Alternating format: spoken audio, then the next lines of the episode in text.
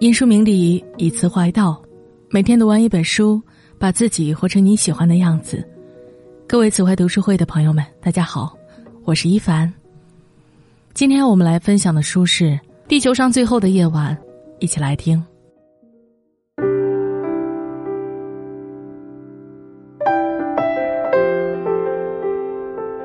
三十岁开始走的是下坡路，五十岁裁员就在那儿等着，四十岁。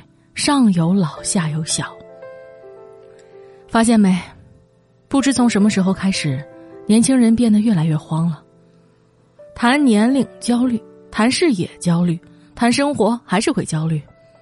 难道三十岁以前不获得世俗意义上的成功，这辈子就生活无望了吗？而自信今天要和你们说的《地球上最后的夜晚》这本书。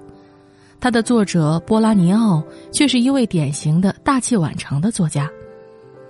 波拉尼奥四十岁才开始写小说，一九九八年出版的《荒野侦探》在拉美文坛引起轰动，其身后出版的《二六六六》更是引发欧美舆论压倒性的好评。《地球上最后的夜晚》是波拉尼奥首部短篇小说集，由十四个故事组成，大部分故事的主人公是 B。一个智利流亡者，在南美和欧洲漫无目的的游荡，串起了他同时代的其他人的故事。评论界普遍认为，波拉尼奥在短篇小说领域展现出来的纯熟技巧，堪与卡夫卡和博尔赫斯媲美。现在，就让我们一起来踏上这场精彩的流亡之旅。一个人的精神之于自己，可以是无限的。布罗茨基说：“我坚信，一个阅读诗歌的人比不读诗歌的人更难被战胜。”地球上最后的夜晚中，恩里克·马丁，一个连加泰罗尼亚语的基本语法概念都没有的蹩脚诗人，因为愿意当个诗人，投入了全部的力量和毅力。写诗不求发表，不求被人熟知。为了办好文学杂志而花掉毕生的积蓄，只是因为热爱，仅此而已。作者波拉尼奥这样评价他：人能忍耐的事情不多，但诗人可以忍耐一切。世界已经开始尝试抛弃他了，但他仍选择不抛弃他所热爱的诗歌。正如尼采所说：“一个人知道自己为什么而活，就可以忍受任何一种生活。”人走路要有目标和方向，人活着要有信仰和理想。信仰在人生命中的意义和作用，就是在面对多种选择时，帮助你让选择变得简单。这让自信想起了《山海情》中的马德福，为了带领乡亲们脱贫致富，心系家乡建设，为村里人拉来了无息贷款，带着乡亲们修起孤棚，让兄弟马德宝垫资搞工程。即使被冤枉了，也坚持迁村工作。接踵而至的困难从未动摇他的本心，因为他的选择从来只有扶贫。而自心相信，一个人的精神力量之于自己可以是无限的，即便是遇见困难、遭遇阻碍，只要激情不灭、信仰不倒，就能继续前行。一个具有崇高理想和坚定信念的人，在艰苦的工作中会有顽强的斗志。在平凡的岗位上，会创造出不平凡的业绩；即使是遇到重重困难，遭遇到万千险阻，也会辛勤攀登，勇往直前。不要以自己的狭隘观给别人轻易下定论。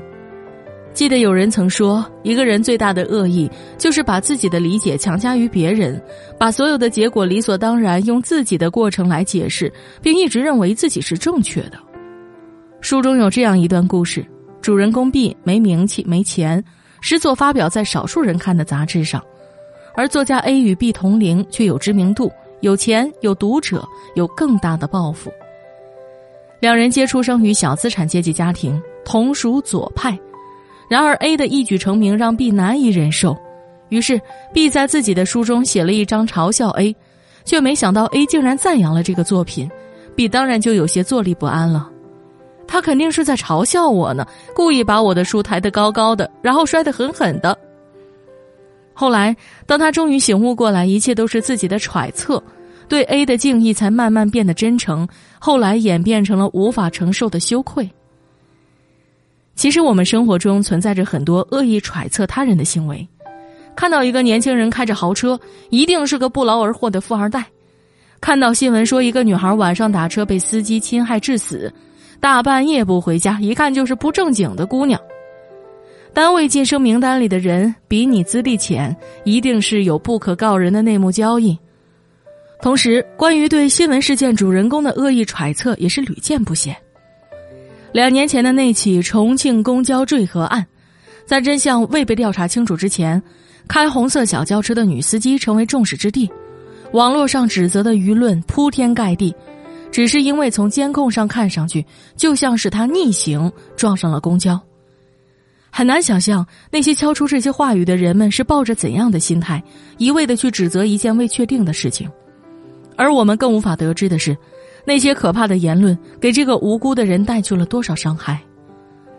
尼采说：“当你凝视着深渊的时候，深渊也会凝视着你。”当我们用罪恶的恶意去揣测他人的时候，你会觉得别人也在用最坏的恶意揣测着你。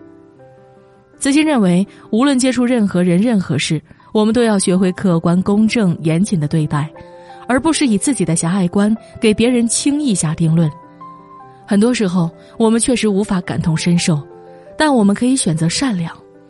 当我们不了解一件事的全部事实的时候，克制自己的评价是对人对事最好的尊重。努力成为自己，这就是最大的成功。费斯廷格的社会比较理论里提到，我们往往借助于社会比较而进行自我评价，借以确认自己的属性。特别是当我们自我评价不高时，更容易想要通过和别人比较来找到自我感、价值感。别人的不幸会让我们感到幸运。书中，B 和 U 因为发生过一次不愉快的争吵，自此 B 就特高兴听到 U 身处逆境的故事，然后不知不觉有一种胜利的感觉，一种非理性、阴暗的胜利感，并且总是主动打听 U 的情况。U 拿到了西班牙国籍，，U 进了一家精神病医院。，U 离开了疯人院，，U 不再工作，，U 企图自杀，桩桩件件，优潦倒的形象仿佛成全了 B 的明亮。幸灾乐祸折射出的其实是 B 对自我价值感的低估和不自信。肯定自己的价值，无需建立在否认他人的基础上。《世说新语》里就有这样一则故事：桓温在他年轻的时候与殷浩名声相当，但他一直有一个心结，那就是与殷浩一较高下。有一天，桓温终于逮到了机会，遇见了殷浩。他问殷浩：“你跟我相比，你认为哪一个更强一些呢？”殷浩面对桓温踢过来的皮球，回答说：“我与我周旋久，宁做我。”意思是，我与自己打交道多一些，我还是宁愿当我自己。以己之长比人之短，赢了没有什么可值得骄傲的；以己之短比人之长，输了只会越来越自卑。不管是哪种结果，都会让我们迷失自己，失去真正的快乐。自信认为每个人都是独一无二的，只要找到自己的天赋所在，明白自己独一无二的价值，努力成为自己，这就是最大的成功。正如克里希那南达所说，在这个世界中的最高价值是接受本来的面目，大家互相支持去学习爱自己，无需比较。只要尽情的去发现自己的价值，发展自己的天赋就好了。内心强大的第一步就是学会独处。庄子说：“独有之人，是谓之贵。”这里的独有指的是独立自在、自我和谐、自我完善，也就是懂得如何与自己相处。孤独是人的宿命，它基于这样一个事实。我们每个人都是这世界上一个玄生玄灭的偶然存在，从无中来，又要回到无中去，没有任何人、任何事情能够改变我们的这个命运。书中提到，必去牙科诊所找他的牙医朋友，约定了下午两点见面，但是因为医生有临时来访的客人，女秘书让 B 在会客室等待。等待的过程中，寂静笼罩了整个大楼。B 以为发生了坏事，慌张的一路高喊着向诊所内部前进，结果是医生果然只接待了一个女患者而已。自新之前在网上看到了一个采访视频，视频当中记者采访到了一名大学生，他问道：“什么时候你觉得最孤独？”他说：“有时候宿舍里面室友会聚在一起说一些好玩的事情，当我转过头问他们说什么的时候，他们却说没什么。”自新认为，我们害怕的不是孤独，而是被动的孤独，是被他人冷落、躲避后的无能为力，是被他人伤害、排挤后的黯然神伤。是在一栋充满着人的空楼里，无人知晓。降低对他人人生的参与度，是一种人生状态自我保持且降低失望来源的最好方式。越长大，你越会发现，留在你生活里的人越来越少，孤独是人生的常态。内心强大，才足以撑起所有难熬的时光，而内心强大的第一步，就是学会独处，安于孤独。流浪总会有终点，灵魂也会有温暖的归宿。时间确实会带走很多东西，你会失去年轻时的样貌、体力，但时间也会带来很多东西，经验、心态，它会变成我们人生的助推器，助推着我们找到信仰、找到价值，成为一个越来越强大的自己。只要你想，没有什么远方不能到达。继续走下去。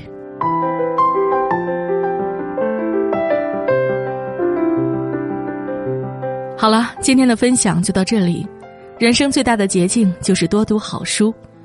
如果你喜欢每天一本书栏目，欢迎拉到文末海报查看今天我们为您推荐的好书，帮你打开知识边界。